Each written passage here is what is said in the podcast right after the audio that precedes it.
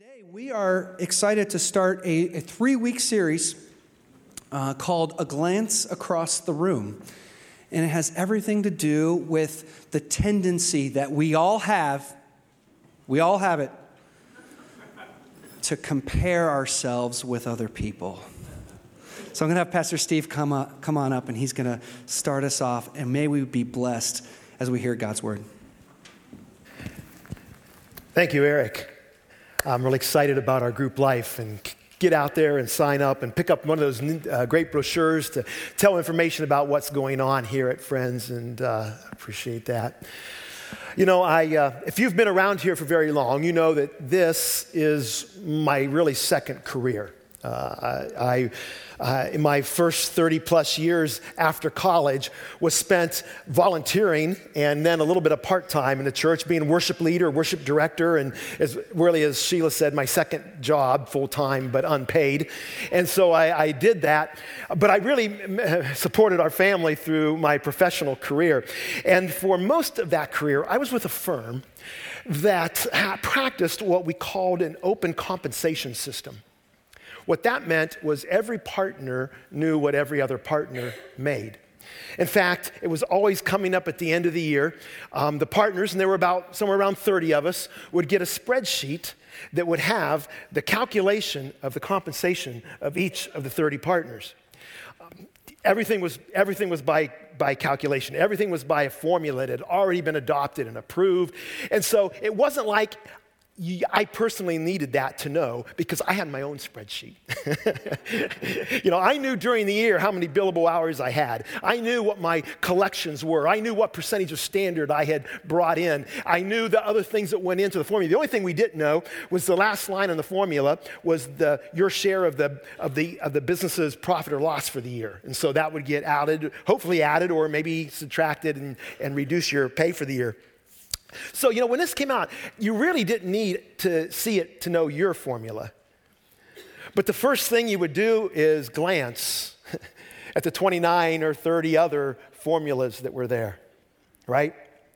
You know, I, I didn't need to compare myself, and I don't think most people did, to the partners that have been around for a while. You know, they had had bigger books, they had more equity, which got a part of the formula and, and all of that. And so it was, it was not that. But you, my eyes would go to that peer group.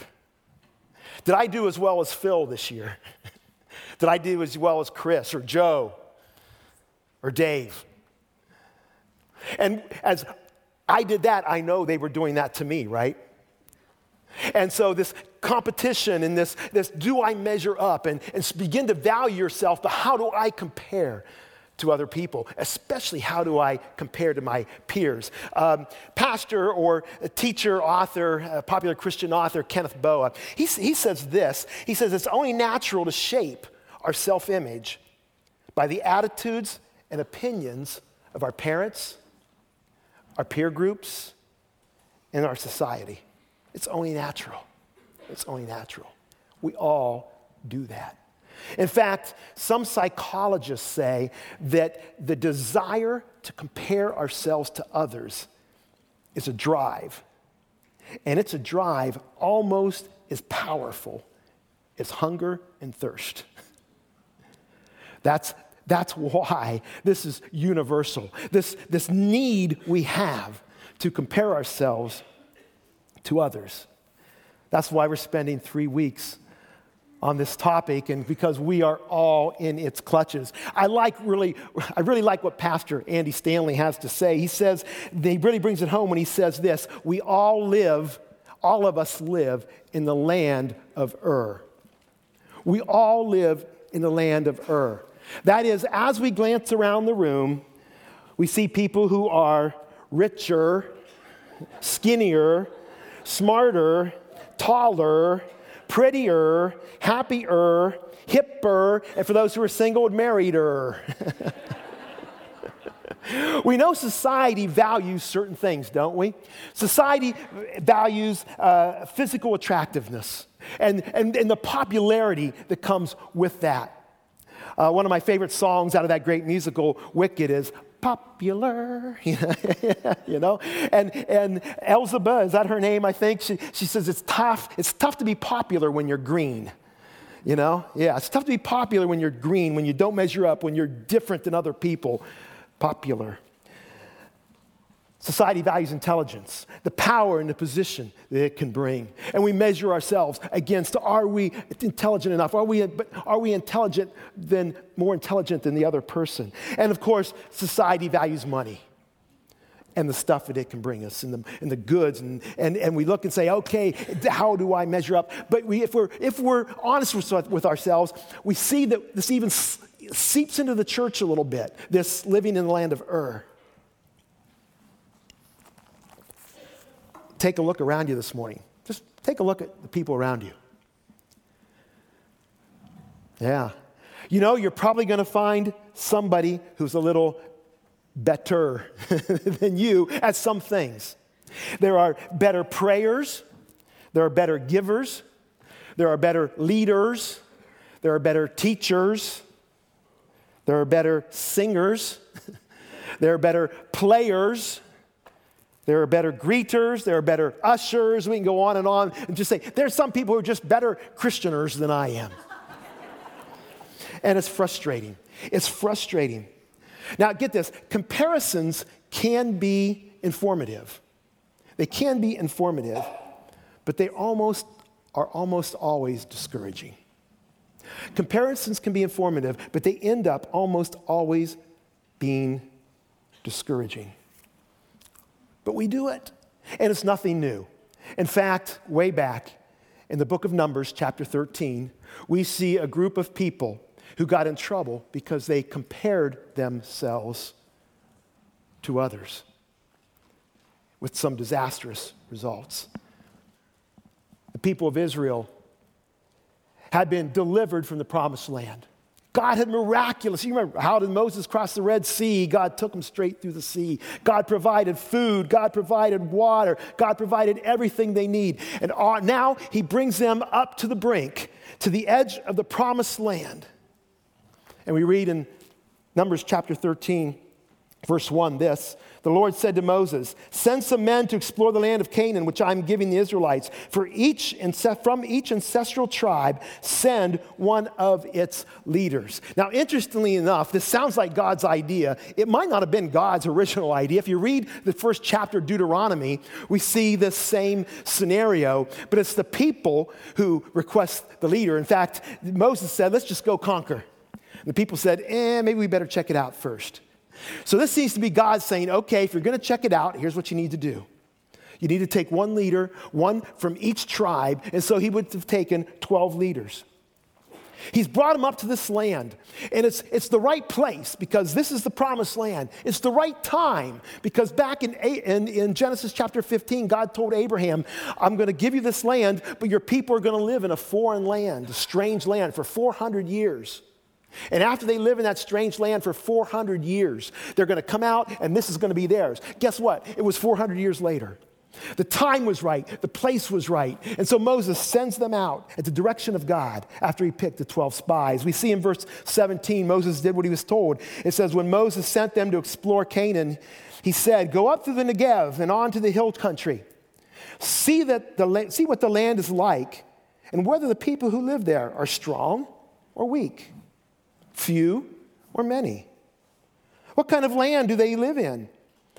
Is it good or bad? What kind of towns do they live in? Are they unwalled or fortified? How's the soil? Is it fertile or poor? Are there trees in it or not? Do your best to bring back some of the fruit of the land. It was a season of the first ripe grapes. It's like you're moving into a new community and you know someone that's been there and you start asking questions like, you know, what are the schools like? How's the crime rate? How are the streets? Do they got potholes in them? How are the neighborhoods? How are the golf courses? How are the parks? Are there any good churches? You know what? Those type of questions we ask. Moses is saying, go and, and search this out and, and, and check it out and come back, and even then adds, and while you're at it, bring back some of that fruit. And then parenthetically, it was the season for the first ripe grapes. And so they do. In fact, 40 days later, they come back. 40 days later, 500 mile trip around the land of the promised land. Verse 26 begins They came back to Moses and Aaron and the whole Israelite community at Kadesh in the desert of Paran. There they reported to them, to the whole assembly, and showed them the fruit of the land. When they went, we went into the land to which you sent us, and it does flow with milk and honey. Here's its fruit. They showed him the fruit. Verse 23 that we kind of skipped over because we can't, don't have time to read it all. It says that one cluster of grapes was so big that they had to have two men put it on a pole and carry it between themselves. That's how big that the grapes were. That's a hunk of grapes, I would say. Yeah. Here's the fruit. It's wonderful. It says they brought pomegranates and figs back too. They said it flows with milk, which probably means the herds are all over the place. It's, the land is, is plush, the herds are there. And, and with honey, which might not have been bee honey as we know it, very likely was the syrup of the dates, just that was so plentiful. There's so much here. It's so good. And, and everything is sounding perfect. Until we read the first, ver- first word of the next verse. you know that word? But. but. Some of, your, some of your Bibles may say, however. Some of them may say, yet. But you know it's not good, right? we see a, a change in tone in the spies and what they report. We read on. The people who live there are powerful, and the cities are fortified and very large. We even saw descendants of Anak there. The Amalekites live in the Negev, the Hittites and the Jebusites, and the Amorites live in the hill country, and the Canaanites live near the sea and along the Jordan. Ah, it's populated. and it's populated not just by anybody, but by these big, strong men. Anak was, his, the descendants of Anak were thought to be giants, or more properly, gigantic, big folks. The walls were fortified, it's, it's, it's, it's strong. And actually, as, as archaeologists have found out, this is exactly true. When they've found these cities and they found these, they've unearthed them, and they've seen these massive walls that have surrounded these cities. And they would have looked at them and said, wow, they're, they're, they're gigantic, they're impenetrable. But as you read through, and as we read through chapter 13 and into 14, we, we notice that this is the, not the unanimous report, but the majority report, right? It's the majority report because this is 10 out of 12 spies that are saying this. There are two spies who have a minority report. In fact, one of those spies is Caleb, and he speaks up and says, Hey, don't listen to them, let's go do it. We can do it. But he was quickly drowned out. In fact, in verse 31, after Caleb gives his plea, the majority speak again, and they say this in verse 31 We can't attack those people. Did you get that? We can't attack those people. They are stronger than we are.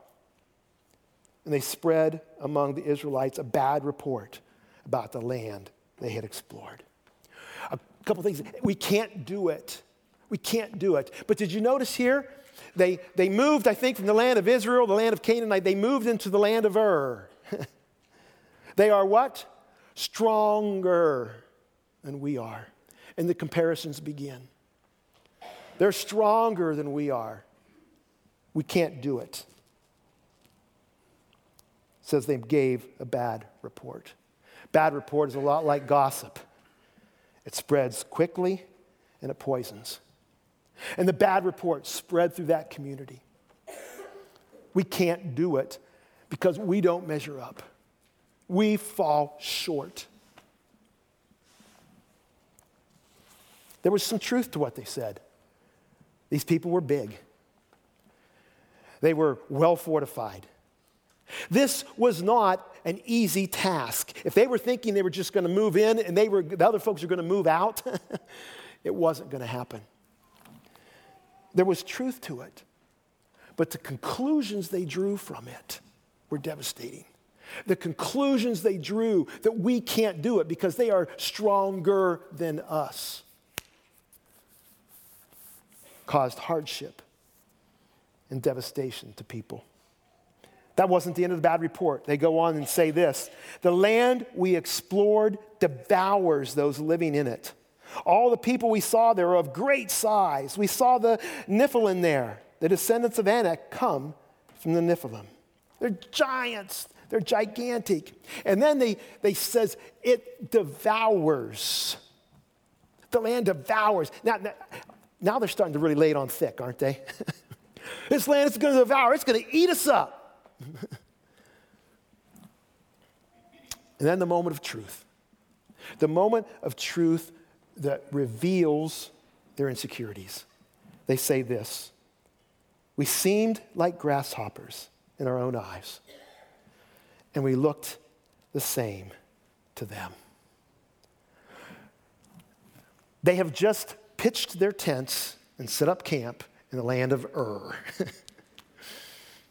comparing themselves to others, not measuring up. They are taller, they are bigger, they are stronger, they are mightier.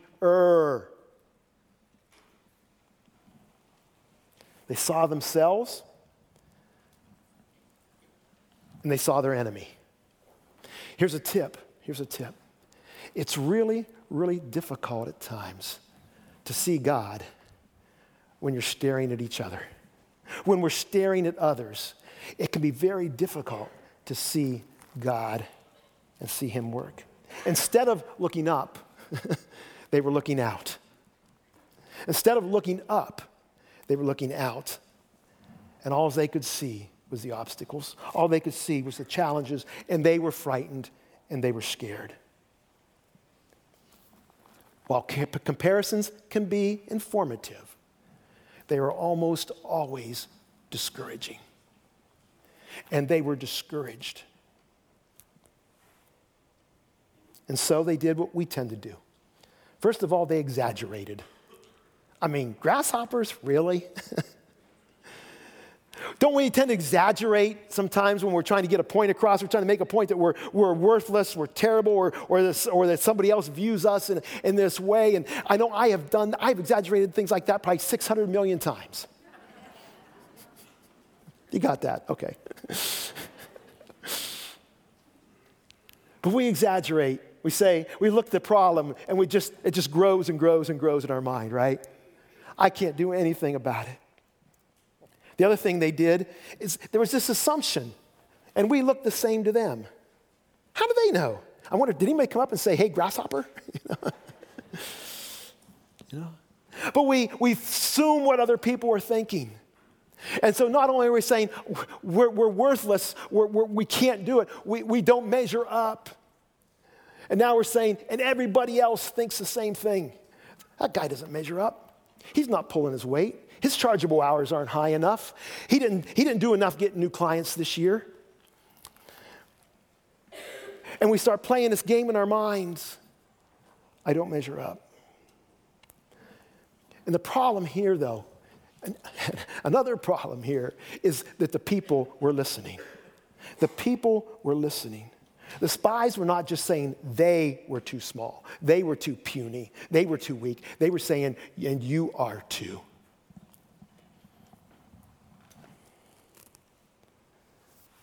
Their voices were loud and their voices were influential.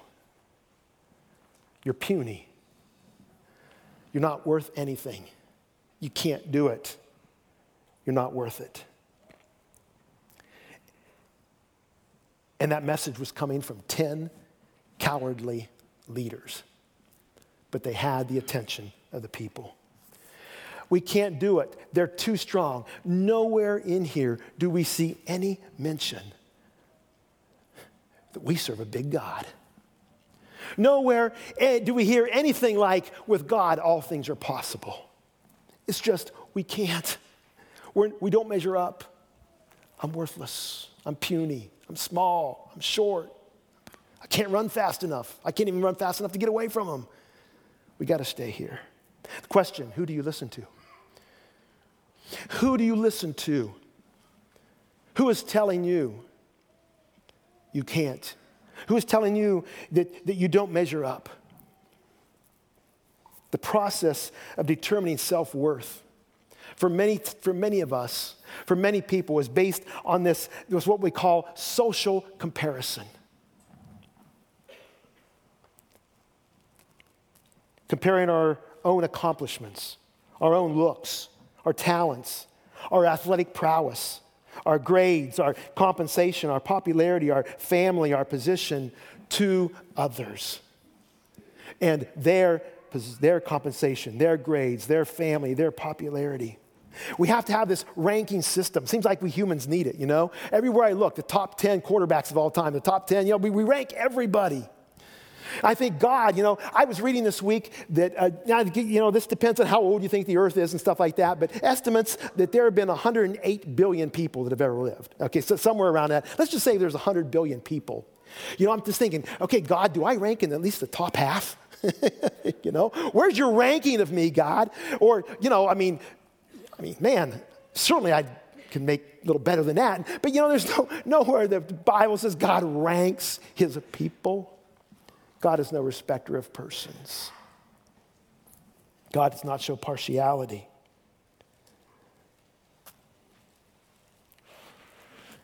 Social comparison. There's some traps to that. The first thing, the first trap is that um, social comparison, what we see in others many times is an illusion, right? What you see on Facebook is a sliver of their lives. It may look like everything is hunky dory, but if you knew what happened 10 minutes before that picture was taken, you might say, okay, no more comparisons, right? We see so small a portion of people, and yet we make comparisons of our lives compared to their lives. Another thing is, face it, life isn't fair. Not all of us have been born with the same gifts, the same talents. Not, not all of us have been say, born to the same advantages. You say, wow, that sounds kind of, well, kind of harsh. Well, I tell you what, Tell that to somebody who's struggling in Haiti to raise a family and to serve God. Or someone who's living in Cuba, which we had somebody in our house just this, this fall, telling us about life in Cuba. War torn countries like Syria. We just haven't all been given the same lot in life. And so to compare what we have with others is useless. And finally, comparisons turns friends and allies into rivals. It turns friends and allies into rivals.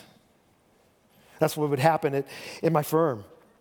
You know, we, a new client would call in and there'd be, you know, 15 partners jump on that trying to be the first one to call them back. Because we were rivals because we wanted our compensation to be higher than the other person's. We see that in schools. In fact, uh, recently there's been a, not just any, really all colleges, but especially highly competitive colleges, an incredible increase in suicide rates. And it's because when many reasons go into suicide, but one reason is because in that comparison game that they're playing, they I don't measure up. They used to being top, number one, and all of a sudden now I'm not number one, struggling. Reminded of what the Apostle Paul says to the church in Corinth in 2 Corinthians 10 12, he says this Oh, don't worry. We wouldn't dare say we're as wonderful as these other men who tell you how important they are. but they are only comparing themselves with each other, themselves, using themselves as a standard of measurement. How ignorant. Paul, here in defending his ministry, is saying, I'm not even going to bother. I'm not even going to bother playing the comparison game. I'm not even going to bother trying to compare myself with other people who compare themselves to other people. He said, That's stupid.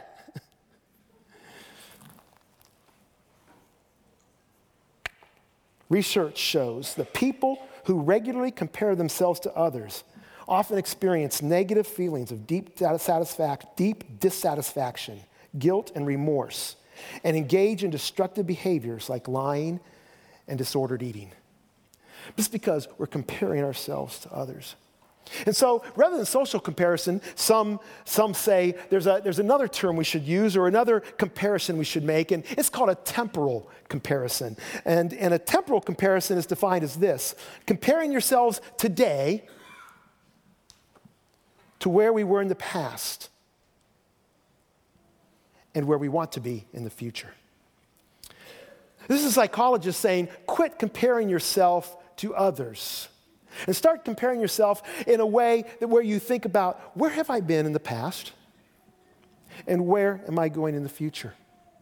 I think this may be a, a thought and a, a, a, springboard for Christians to think about where we are and where we're going. Galatians 6 4, Paul says this Pay careful attention to your own work, for then you will get the satisfaction of a job well done, and you, don't need to, and you won't need to compare yourself to anyone else.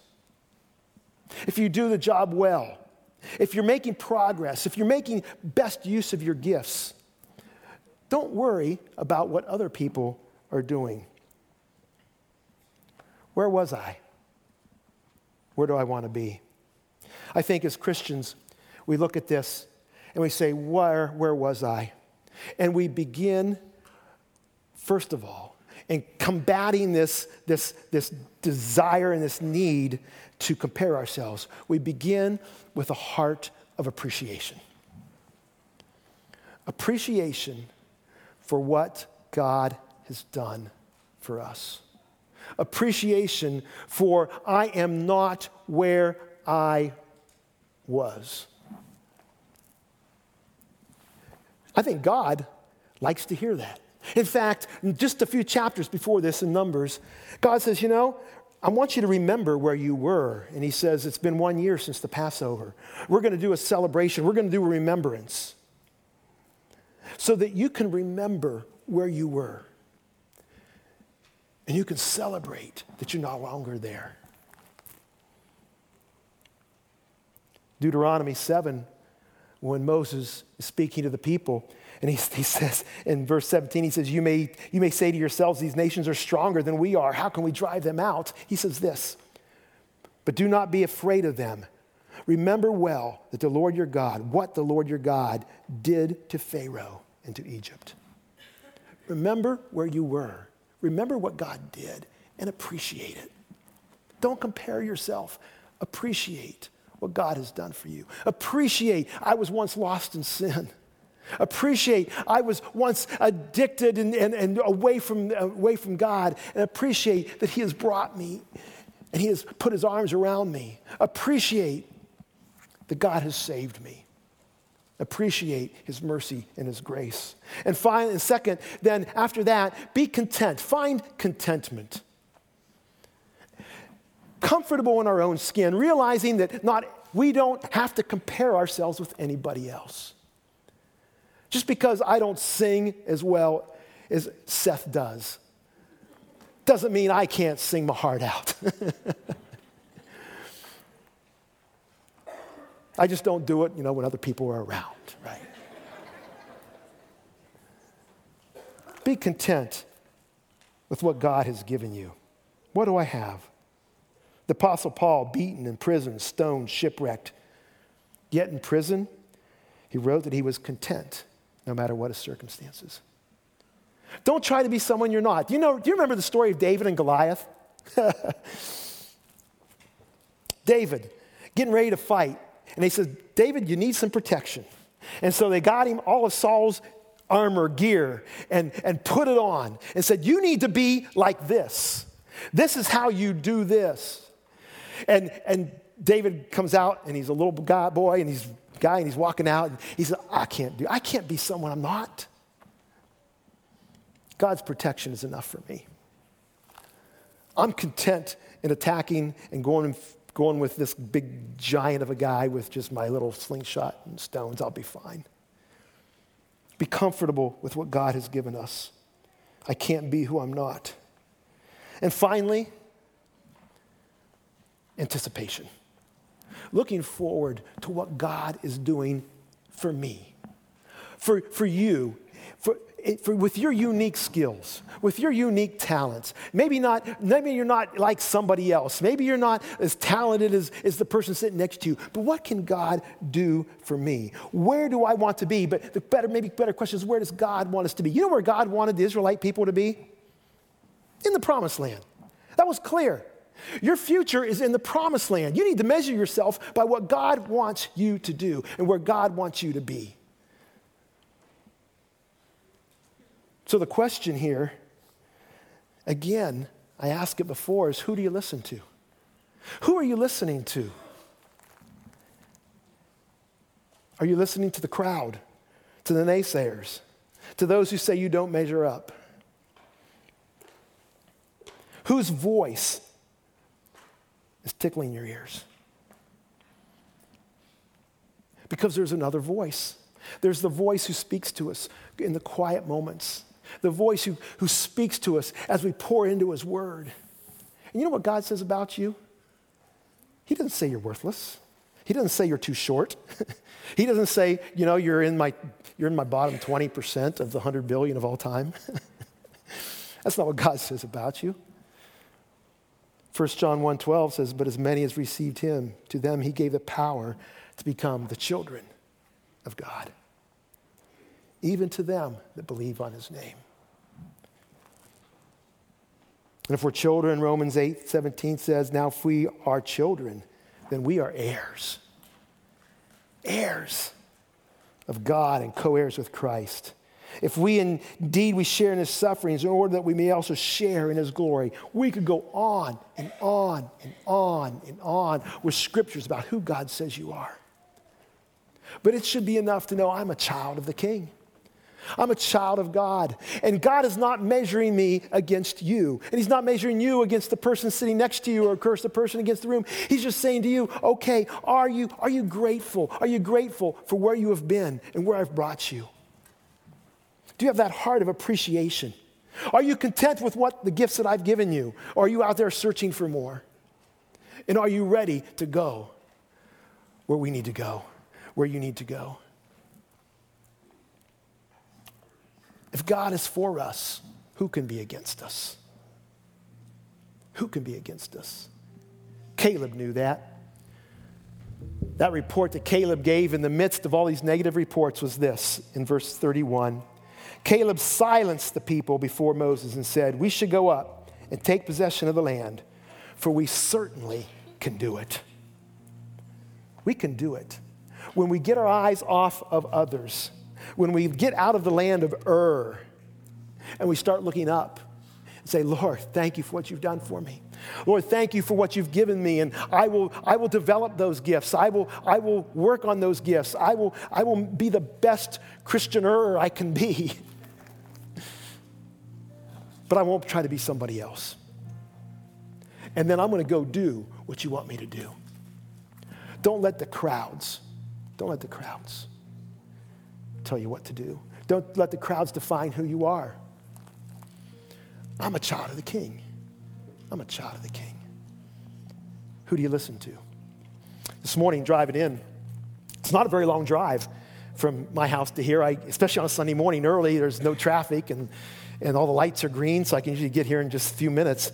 And so, but I turned it on, and, and, and as soon as I turned on my radio, the song we were about to sing came on. And it's, a, it's, an, it's, a, it's an exciting song. It's a song that I just love the words that tells him we are a child of the king. And afterwards, uh, I just was pulling in the driveway. I had to sit here and listen to it for a while because singer um, Colton Dixon was being interviewed. And, you know, Colton, he was on um, American Idol. And, and they were talking about that. And he was just giving a little bit of the story. And he says, you know, um, got on the show, and at first it was wonderful until we found out and discovered the blogs that people would write to tear us down. And he said, as the performers, we all found it at the same time. And they were hideous things, they were ugly things. They were trying to say, You can't do it, you're not worth it. And he says, and, and he says Sometimes you just have to realize which voices to listen to. There's a lot of voices, and they're coming straight from the same source from Satan himself saying, You don't measure up. But there's another voice that says, I am a child of the king. You are a child of the king. You are joint heirs with Christ. And we realize that we get our eyes off of others. So we quit looking out and we look up. We look up. Would you look up with me this morning? This song just lifts my heart. Let's stand and let's close together. Who do you say that I am? I'm a child of the king.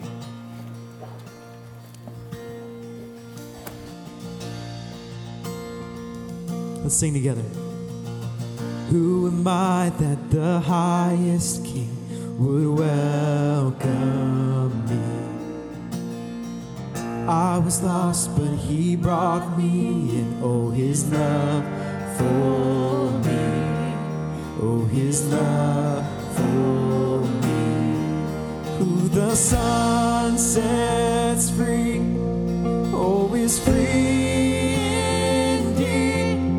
I'm a child of God. Yes, I.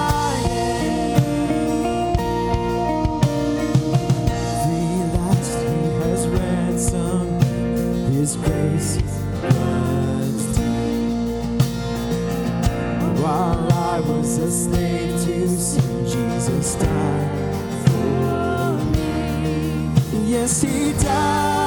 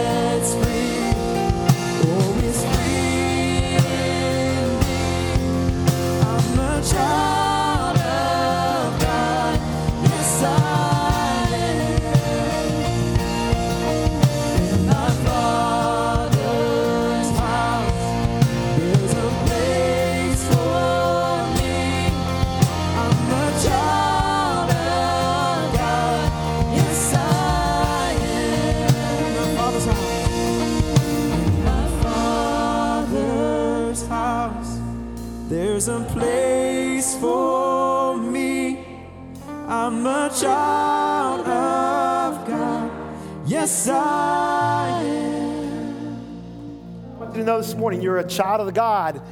If you've surrendered your life to Him, if you said, Lord, I'm, I'm sorry and I want you to be my Savior. If you haven't done that, I invite you to come down and talk with Pastor Eric and I later, or if you just want to come down and pray too as we close this morning, you're welcome to do that. But God doesn't want us to walk around thinking that we, uh, we're not good enough, that we don't measure up. We're His child. You know, there's an old song used to sing at the cross. In the verse we go, Alas, and did my Savior bleed, and did my sovereign die? Would he devote a sacred head for such a worm as I? I remember sitting in a in a Wednesday night prayer meeting once, and one of the dear old ladies of the church said, I am not a worm.